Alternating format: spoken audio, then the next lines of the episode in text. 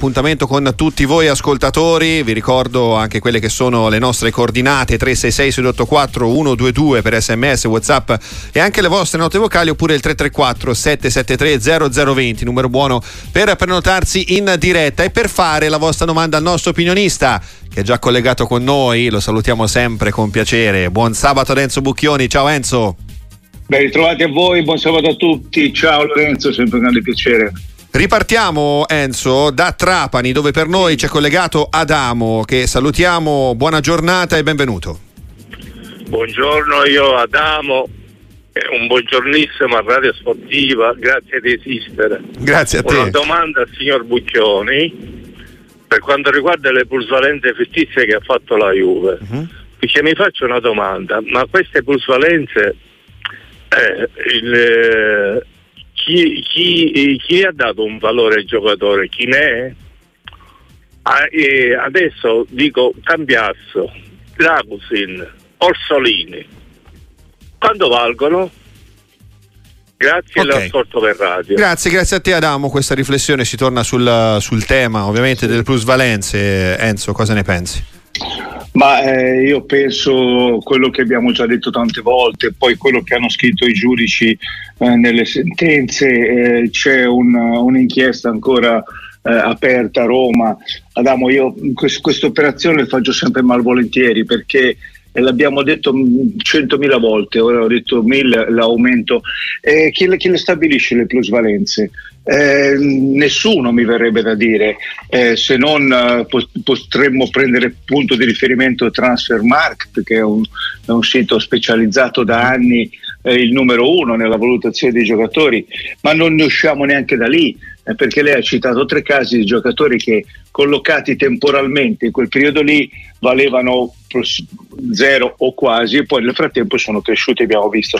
Ecco però allora io intanto mi affiderei a quello che hanno scritto i giudici. Mi affiderei a un'inchiesta che è stata prima archiviata anche a proposito della Juve proprio perché dalla procura eh, federale eh, dai giudici sportivi proprio perché non si riusciva a stabilire quello che dice lei l'esatta valutazione dei giocatori che è tutto un po' aleatorio, soggettivo, un presidente può dire ma io mi compro eh, Bucchioni perché magari penso che oggi non può giocare, domani mi diventa un campione, lo pago perché è come quando va a comprare un quadro, magari qualcuno non piace e io, a me fa vibrare delle emozioni me lo compra a qualsiasi prezzo, so, so i soldi.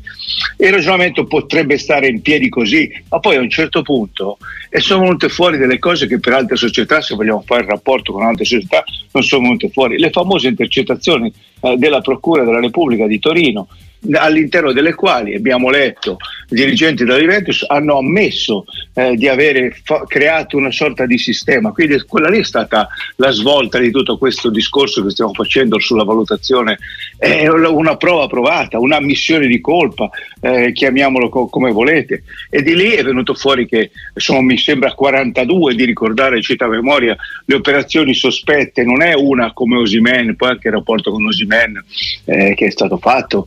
Eh, che continueremo a fare se volete, ma insomma mi sembra uh, quasi archeologia, no? mi sembra una, una, cosa un po' consolidata questa. Poi mi direte, è stata sfortunata la Juventus perché l'inchiesta della Procura di Torino è perché è una società quotata in borsa, ha delle responsabilità diverse eh, rispetto a una società che non è quotata in borsa.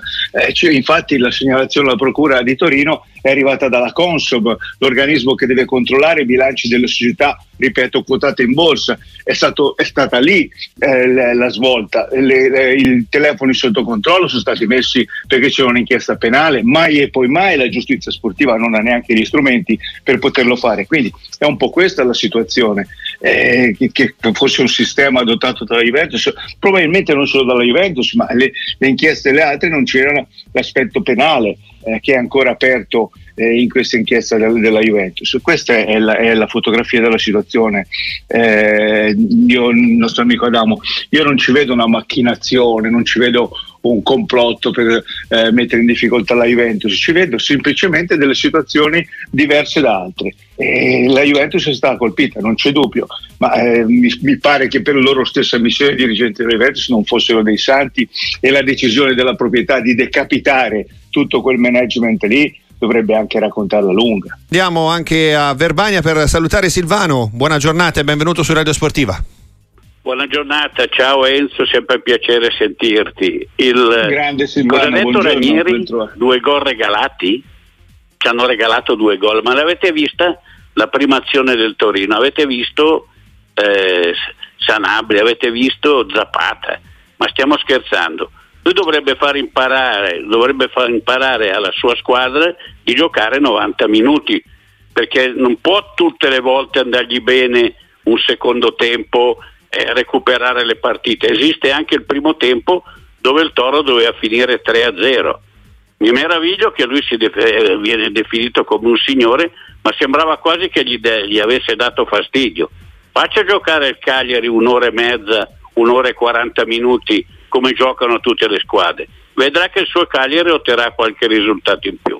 Okay. Grazie, buona giornata e un saluto a Enzo. Grazie, grazie a te Silvano. Cosa ne pensi Enzo? Grazie Silvano, ma penso sì che ieri sera la partita abbia pochi eh, temi di discussione. È evidente che il Torino sia stato nettamente superiore. Il primo tempo il Cagliari non ha giocato, questo diceva, ha detto anche Ranieri, e le responsabilità sono ovviamente sue, l'approccio alla partita eh, che non c'è stato, ma eh, però dobbiamo dire eh, parallelamente che il Torino è cresciuto molto anche dal punto di vista della mentalità, della tenuta nervosa, eh, il, recupero, il tentativo di recupero disperato del Cagliari, magari in altre occasioni avrebbe visto eh, un, un, Torino un po' più fragile e quante partite poi nel finale sono state recuperate nel passato al Torino. Mi sembra che sia in piena maturazione questa squadra da quando Juric ha deciso di cambiare anche modulo, eh, di giocare con le due punte stabilmente che si trovano eh, uno più fisico, l'altro più tecnico, eh, non si trovano molto bene, quindi credo che, che il Torino abbia non militato di più, strameritato. Il Cagliari, Silvano, il Cagliari è in difficoltà eh, per le ragioni che, che dicevamo prima eh, che diceva lei prima, che condivido, l'incapacità di gestire mentalmente le partite sui 90 minuti. Eh, a sprazzi sembra una squadra che possa produrre e a volte ha prodotto anche buoni risultati, eh, però la fatica è questa, la, la, tenuta mentale nell'arco di tutta la partita, l'approccio, certe volte, certe volte calano nel, nei secondi tempi, poi i tentativi disperati negli ultimi minuti, eh, sta facendo fatica anche Ranieri a trovare una soluzione per questa squadra che, che però deve andare avanti così, eh, punto a punto, disperatamente, eh, perché se non viene fatto mercato, qual- io un difensore l'avrei preso, qualcosa avrei fatto sul mercato, vediamo, mancano ancora alcuni giorni, una squadra in questo momento in, in chiara difficoltà, evidente si va. E questa è l'analisi anche del match di ieri sera. Eh, c'è invece chi ti chiede, Enzo, come Gennaro, come vedi invece la gara di questa sera? Milan contro Bologna e lui aggiunge un'altra domanda, può essere eh, la partita, aggiunge poi finalmente di Leao, giocatore che ancora dobbiamo vedere, cioè, indiscutibile Gennaro. Indiscutibile Gennaro, Leao, però effettivamente deve fare qualche cosa di diverso e di più per il Milan, no? Eh Gennaro, eh, stasera come la vedo? Partita complicata perché eh, abbiamo per il Milan. Il Bologna è una squadra che ha dimostrato finora di essere andato oltre, è evidente, la classifica lo dice, ma oltre anche sul campo, eh, con grandi interpretazioni delle partite, al di là di poi c'è qualche caduta c'è stata, perché il Bologna non è partito per fare questo campionato e a volte eh, poi parlavo di concentrazione, qualche partita è stata buttata via, il calo di alcuni giocatori importanti, all'interno però di un grande lavoro fatto da Tiago Motta, questa squadra ha grande personalità, recupera anche Zirze dopo un, un una domenica di stop eh, per squalifica e quindi eh, credo che, che, sia un avversario difficile proprio per la capacità che ha l'allenatore anche di andare a studiare eh, l'avversario e all'interno della personalità del Bologna andare a chiudere le fonti di gioco. Insomma, è, un ottimo Bologna, l'abbiamo visto finora. Detto questo, è il Milan dove deve fare la differenza, giocando da Milan eh, con, con, quella famosa intensità, eh, intensità dentro la quale a volte eh, Leao sfugge. Questo è inutile nascondersi. Pioli giustamente eh, difende il suo giocatore eh, l'ha definito un artista eh, geniale, creativo, come tutti gli artisti, eh, stamani parliamo di arte, facciamo dieci quadri, eh, sì, dieci quadri e me ne vengono bene cinque, sono capolavori, gli altri sono, sono buoni, alcuni lo butto via, poi lo vendiamo a un mercato eh, di Serie B eh, questo è Leao, un grande artista che però manca della continuità. Ecco, un Picasso eh, i quadri non te li sbagliava e andavano bene tutti di questi dieci. Eh, lei deve diventare Picasso eh, se è un grande artista. In questo momento eh, è un grande artista che a volte fa eh, delle cose fatte benissimo e questo quadro me lo vado a comprare a un prezzo inestimabile e certe partite questa è una crosta. Ecco, eh, deve secondo me Leao abituarsi a questo. La, la, cambiamo la continuità, parliamo di calcio. è evidente che deve fare questo step, ma siccome è un 99 e gli anni cominciano ad essere non pochissimi, bisogna che lo, lo faccia ora questo step, perché quando aveva 20 anni dicevamo crescerà, eh, eh, se, se, dovesse fare questo step allora Leao di cosa parleremo? Eh, di un potenziale pall- pallone d'oro, di un giocatore che fa la differenza in tutte le partite, è un po' come succede a Mbappé o quasi, ecco ci aspettiamo questo. E il giorno in cui Leao diventa questo e il Milan ha, ha svoltato, eh, il, fa l'ultimo step anche il Milan per essere co- competitivo e concorrenziale in tutte le manifestazioni dalla Champions, cosa che non è perché è finito fuori eh, allo scudetto. E, e manca la continuità di Leao, è evidente che stia succedendo questo. Ci sarà un altro osservato speciale di questo match, eh, di questo confronto tra il Milan e il Bologna e da qui anche la domanda di Gianluca perché ti chiede come vedresti eh, Zirkzee per il dopo Giroud. Ma eh, Zirkzee, giocatore che abbiamo visto in questi, questo giro d'andata, chiamiamolo così, ma anche l'anno scorso, io niente nasce per caso, perché l'anno scorso quando entrava Zirze non era titolare eh, sempre, quando entrava Zirze lo vedevi che c'era qualcosa di diverso dagli altri giocatori, comunque quest'anno si è esaltato, la titolarità del ruolo eh, gli ha dato anche consapevolezza, lo vedrei benissimo nel Milan, anche se è un giocatore con caratteristiche diverse, ma un giocatore che aiuta molto la squadra, torna, un giocatore che ha dimostrato di essere anche dal punto di vista tattico intelligente, molto utile ai compagni, gioca e fa giocare, se possiamo sintetizzare. Eh, qualcuno l'ha paragonato, mi pare proprio stamattina eh, in un'intervista, eh, in certe movenze Ibrahimovic, fisicamente no, è chiaro, ma per uh, il modo di interpretare la, la partita, sì, cioè i, i suoi ritorni, la, l'apertura degli spazi, la capacità di vedere a destra e a sinistra con l'occhio, con la coda dell'occhio come si sviluppa l'azione. Eh, questo è un potenziale eh, top player, come, come, si diceva per sintetizzare, e anche qui deve dimostrare, eh, poi dovrà dimostrare, come tutti i giocatori di questo livello, di essere pronto per una grande squadra, perché eh, Bologna è, è leader indiscusso e le pressioni sono relative, però mi pare che caratterialmente il giocatore ci sia. Sarà il grande tema de, eh, dell'estate, dove va Zirze, sappiamo che c'è eh, una um, gran parte della, della vendita eh, andrà al Bayern di Monaco che comunque può riscattare il giocatore per 40 milioni, aiutami a ricordare, ma mi pare che la cifra sia questa sì. e, e, quindi c'è anche questo vincolo da, da, ricordare, non da poco. Ci siete anche tutti voi al 366 684 122 per sms, whatsapp, anche note vocali oppure al 334 773 0020 per prenotarsi di intervenire in diretta e girare la vostra domanda al nostro opinionista Enzo Bucchioni che è collegato con noi, il nostro microfono aperto in questa seconda parte riprende da Milano dove è collegato Vincenzo. Buona giornata, benvenuto su Radio Sportiva. Sì, ciao, buongiorno a tutti, un abbraccio professore, sempre un piacere ascoltarlo.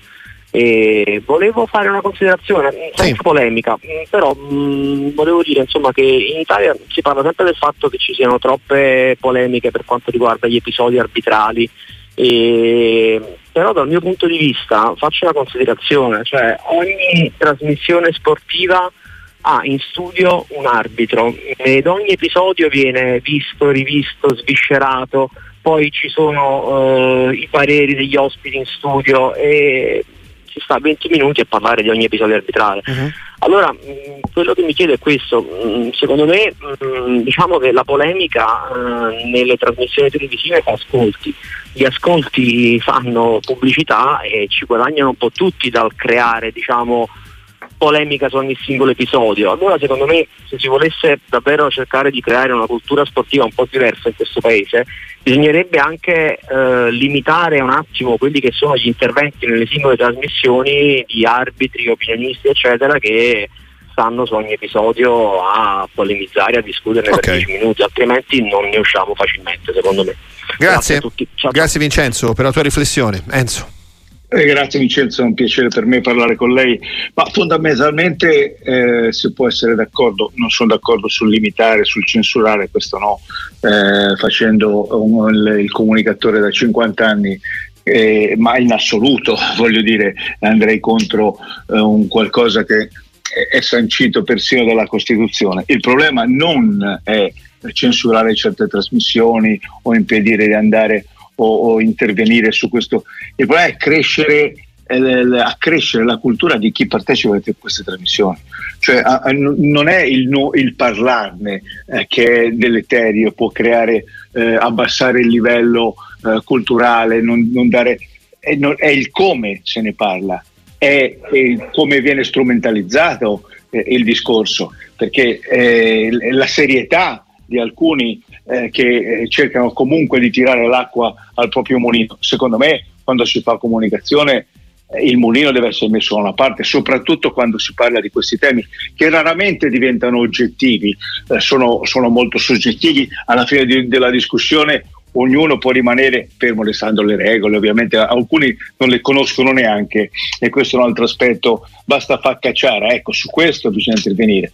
Chi fa eh, chi fa una discussione serena, chi cerca di spiegare, si cerca di capire, senza adombrare complotti, senza adombrare, ecco, questo è l'aspetto negativo sul quale bisogna intendersi. E invece c'è sempre questo aspetto, eh, a meno che voglio dire, come è successo nel caso delle Iene settimana, eh, a me queste trasmissioni piacciono moltissimo nel momento in cui mi porti delle prove, nel momento in cui eh, dimostri certe situazioni, ma eh, se eh, viene eh, tirato un sasso eh, e poi la mano viene nascosta, cioè non ci siamo. Ecco, il, il, la crescita della cultura, Vincenzo, deve cominciare da questa trasmissione? Certamente che sì, ma dagli ospiti che sono in studio, eh, elevando il loro modo di approcciarsi. Se tu vai in studio con una tesi precostituita che la squadra X ruba, che il sistema eh, vuole favorire la squadra Y e ci sono complotti, ci sono eh, situazioni truccate, eh, degenerate, gli arbitri non sono sereni, non sono ancora peggio seri, è su questo che bisogna capirci, su questo che bisogna fare chiarezza. Poi la discussione sul rigore dato o non dato, questo è un po' anche eh, quello che fa vivere il calcio no? in Italia, è anche questo, però ripeto, in maniera adatta eh, nella terminologia e nella, soprattutto nella cultura calcistica e in generale questo bisogna fare, il saldo di comunità va fatto su questi temi. Andiamo adesso a Genova per salutare Angelo. Buon pomeriggio, anzi buona giornata e benvenuto in questo sabato su Radio Sportiva. Angelo? Angelo, Angelo, Angelo. Non c'è Angelo, non c'è Angelo, il nostro Michele Baragatti però subito prontamente eh, al lavoro. Baragatti ci sai. nasconde gli angeli qui tutti. Ah, Michele, forza! Bisogna sveltire la pratica. Eh, no, ma poi ho una, ho una domanda, ma avete messo Federico eh, sullo sci. Sì, Federico sì. va bene sullo sci d'acqua, è un uomo di eh, mare. lo sci d'acqua, è un uomo di mare, il nostro Gennarelli Avete effettivamente. Eh, eh, non, può, non, non, può, andare sulla neve, ma solo sullo sci d'acqua, giustamente. Numero uno, non sono in grado, non eh. sono assolutamente in grado, Enzo, di, di andare sullo sci d'acqua. Neanche sugli no, sci eh. normali, ma sullo sci d'acqua proprio. Ok, vedi che qualcosa c'è, ma sei il numero uno lo stesso. Andiamo adesso, abbiamo recuperato il collegamento con Angelo da, da Genova. Prego Angelo, Pronto? la tua domanda. Buona giornata. Pronto? Ciao, buongiorno, scusate, e, e intanto è un grande piacere sempre ritrovarvi. Grazie. Due domande. La prima volevo chiedere a Enzo qual è il giocatore che lo ha più impressionato in questa prima parte di, di campionato, la, la sorpresa, ecco, uh-huh. diciamo. La seconda volevo fare una provocazione. Io ho 53 anni, sono tifoso del Verona, volevo chiedere se secondo voi c'è posto anche per me quest'anno ad andare, ad andare a giocare probabile. perché la rosa si sta un pochettino probabile, scocciando. Probabile, visto quello un che sta accadendo. Con l'ironia Ciao. ovviamente, grazie anche Angelo per la tua riflessione. Eh, ovviamente squadra in difficoltà il Verona che cerca la salvezza con tanti problemi però eh, societari, un mercato che sta stravolgendo la squadra. Enzo, vai pure.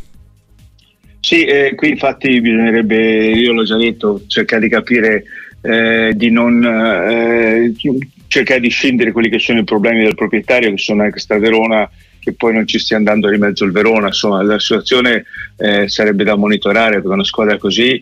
Eh, io spero di sbagliare, ma mi sembra destinata direttamente, c'è l'ascensore che va solo in giù, eh, in giù si chiama Serie B, dispiace per i tifosi del Verona come Angelo e tutti, insomma, però questa svendita eh, di gennaio eh, è poco simpatica, diciamo la verità. quindi siccome i problemi non, non, insistono, se abbiamo capito bene, sul Verona società, ma sul, eh, sul mondo del presidente del Verona, extra società calcistica, e allora cerchiamo di capire. Io terrei i riflettori, fossi una, una, uno dei dirigenti del calcio che devono occuparsi di queste cose.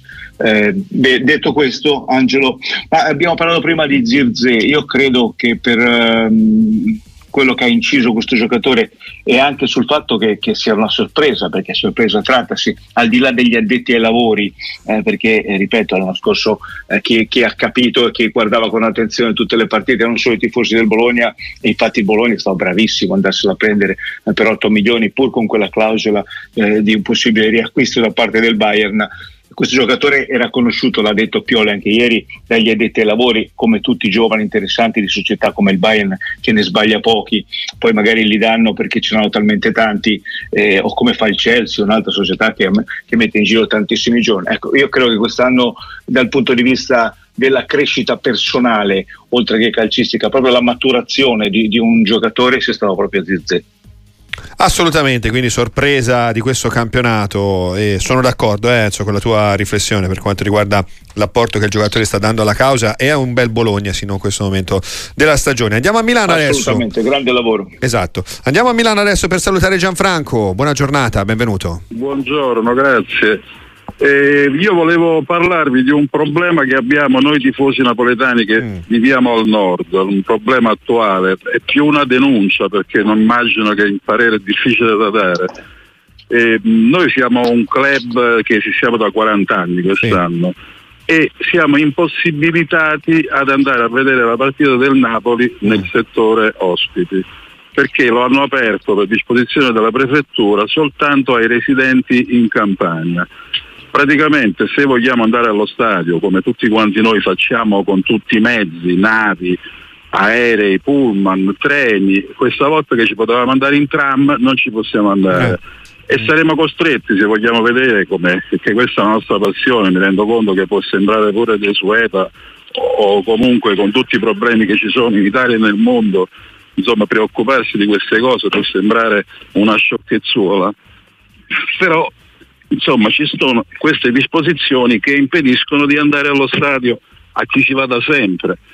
E, e volevo soprattutto denunciarlo certo. e poi se qualcuno, se Bucchioni che apprezzo tantissimo ha la possibilità di fare una riflessione, sono qui ad ascoltarlo. Assolutamente, no, Gianfranco, ciao, credo ciao. che questo tema che hai sollevato meriti assolutamente una, una, riflessione perché qui siamo nell'ordine del paradosso, Enzo, a tutti gli effetti. No, paradosso assoluto, cioè qui eh, ci sono delle norme nate eh, per cercare di limitare l'accesso a persone eh, che vanno allo stadio con intenzioni eh, diciamo negative e poi va di mezzo il tifoso sano, quello che avrebbe diritto di andarsi a vedere la sua squadra eh, in tutta serenità, quello che poi è l'essenza del calcio, cioè non, non cerchiamo, cerchiamo, di non tagliare, e per tagliare i rami secchi, diciamo così, non cerchiamo di, di non tagliare i rami buoni, come so, quello di Gianfranco e del suo club, di, ecco, quindi all'interno di, di, disposizioni cornici cerchiamo di capire quando è il momento di farlo, cerchiamo, mi rendo conto che è complicato no?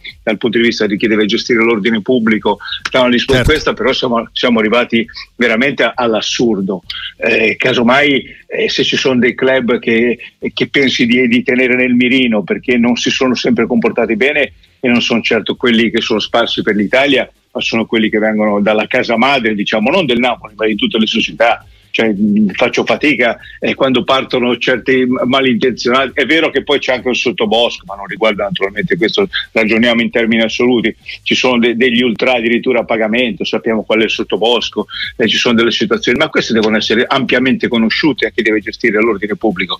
E, e parlavamo prima di tutta l'erba un fascio. Ecco, questo siamo un'altra situazione dove nel calcio è facile fare di ogni erba un fascio e cerchiamo invece di dividere l'erba buona da quella cattiva mi sembra una, un, sto dicendo una banalità che, che do, davo per scontato quindi Gianfranco certo. prendiamo, prendiamo, la sua denuncia eh, radio eh, sportiva ascoltatissima e chi deve intervenire intervenga e cerchiamo di, di dare delle disposizioni che consentano a, a, a, quelli sani nel calcio, che poi sono la stragrande maggioranza. Certo. È, lo stesso discorso che facciamo quando ci sono situazioni, cambiando argomento, ma rimaniamo nel tema, eh, le situazioni come Udine, che per dieci, eh, a volte delinquenti, a volte idiote, a volte eh, gente che non deve entrare nello stadio, ci va di mezzo un'intera curva, ci va di mezzo uno, stadio intero e questo non, non, deve più succedere. Andiamo a colpire chi sbaglia, cioè, questo mi sembra un fine ultimo che dovrebbe essere condiviso da tutti e l'obiettivo è quello.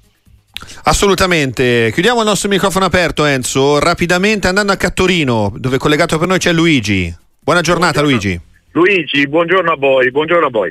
Eh, sempre i complimenti per la trasmissione. Grazie. Oggi viene a fagiolo l- questa mia riflessione perché ieri hanno giocato Cagliari-Torino, io sono un tifoso granata, Sì. simpatizzante del Cagliari. Una riflessione solo su Gigi Riva, molto rapida. 25 anni fa circa, durante una partita di calcetto, tirai una staffilata di destro, per Mhm. carità, mai, mai riuscito nella vita, e tutti dissero, e chi è questo? Gigi Riva. Eh, quando una persona è universale, è universale, non avrebbero detto mai un altro nome, avrebbero detto solo ed esclusivamente Gigi Riva. Vi lascio questa riflessione senza mm, fare altre domande, ve ne lascio solo una velocemente. Chi Sì. vince gli Australian Open? Basta così. Arrivederci. Ok, grazie. perfetto, perfetto. Grazie Luigi, da Gigi Riva al tennis, ecco, da quello che è Grazie, stato un Luigi. grande campione anche alla stretta attualità. Sì, ma guarda, eh, fra l'altro stretta attualità il secondo tifoso del Torino che chiamo questa mattina perché ritrovo un po' di euforia, no? Eh, infatti, infatti, infatti. Ma, ma è giusto così, quando si diceva che era stata costruita una buona squadra eh, dal presidente Cairo in estate, eh, erano stati fatti anche degli investimenti mirati, era stata mantenuta eh, l'asse portante di questa squadra, contrariamente ad altri anni in cui qualche cessione di troppo c'era stata, e quest'anno comincia da Buongiorno, Ricci, giocatori che, che avesse, volevi mettere sul mercato avresti fatto parecchie plusvalenze sane questi giocatori. È stato deciso di tenere, è stato deciso di mettere a cominciare da, da Zappata, giocatori di livello superiore e poi basta dare un po' il tempo all'allenatore di capire eh, dove era, dove era il problema, ha cambiato modulo e che il Torino potesse venire fuori non era automatico, ma insomma, c'erano i presupposti perché questa squadra potesse lottare eh, per un posto in Europa. Eh, lo sta facendo, c'è ancora un girone di ritorno da giocare e avete visto che la maturazione de- del Torino è arrivata. Per quanto riguarda Gigi Riva, mi mi sono già espresso. Eh, c'è poco da aggiungere a un, eh, uno dei personaggi che amiamo definire immortali perché di Gigi Riva ne abbiamo parlato quando, quando giocava ne stiamo parlando ora in un momento emozionale straordinario se ne, straordinario, se ne parlerà eh, fra, fra 50 anni di più chi ama il calcio continuerà a parlare per sempre come noi parliamo eh, dei Piola eh, dei, dei giocatori che non abbiamo visto giocare ma che ci hanno trasmesso un qualcosa, soprattutto ci hanno trasmesso valori. Ma quell'episodio lì del, del tiro, Luigi, credo sia riferito a un fatto che successe, eh, un tiro di Gigi Riva colpì un, eh, un raccattapalle, chiamiamolo così, un ragazzino che Sì. stava guardando i tiri e gli ruppe un braccio all'epoca, capito? talmente, talmente forte no, eh, fu il tiro di Riva che il, il poveretto che cercava di prendere la palla, ecco allora a quel tempo, ricordo anch'io, quando, quando c'era qualcuno che tirava così forte, eh, chi evocava? Evocava Gigi Riva,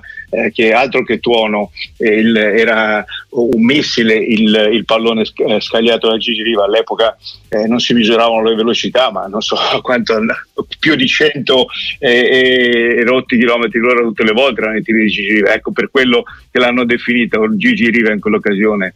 Luigi, io credo che sia proprio per questo motivo. Enzo Bucchione, è Eh, stato un sì, grande piacere, sì. grazie per essere stato con noi, buon proseguimento, a presto. Il piacere è sempre mio. Buon sabato a tutti, ciao.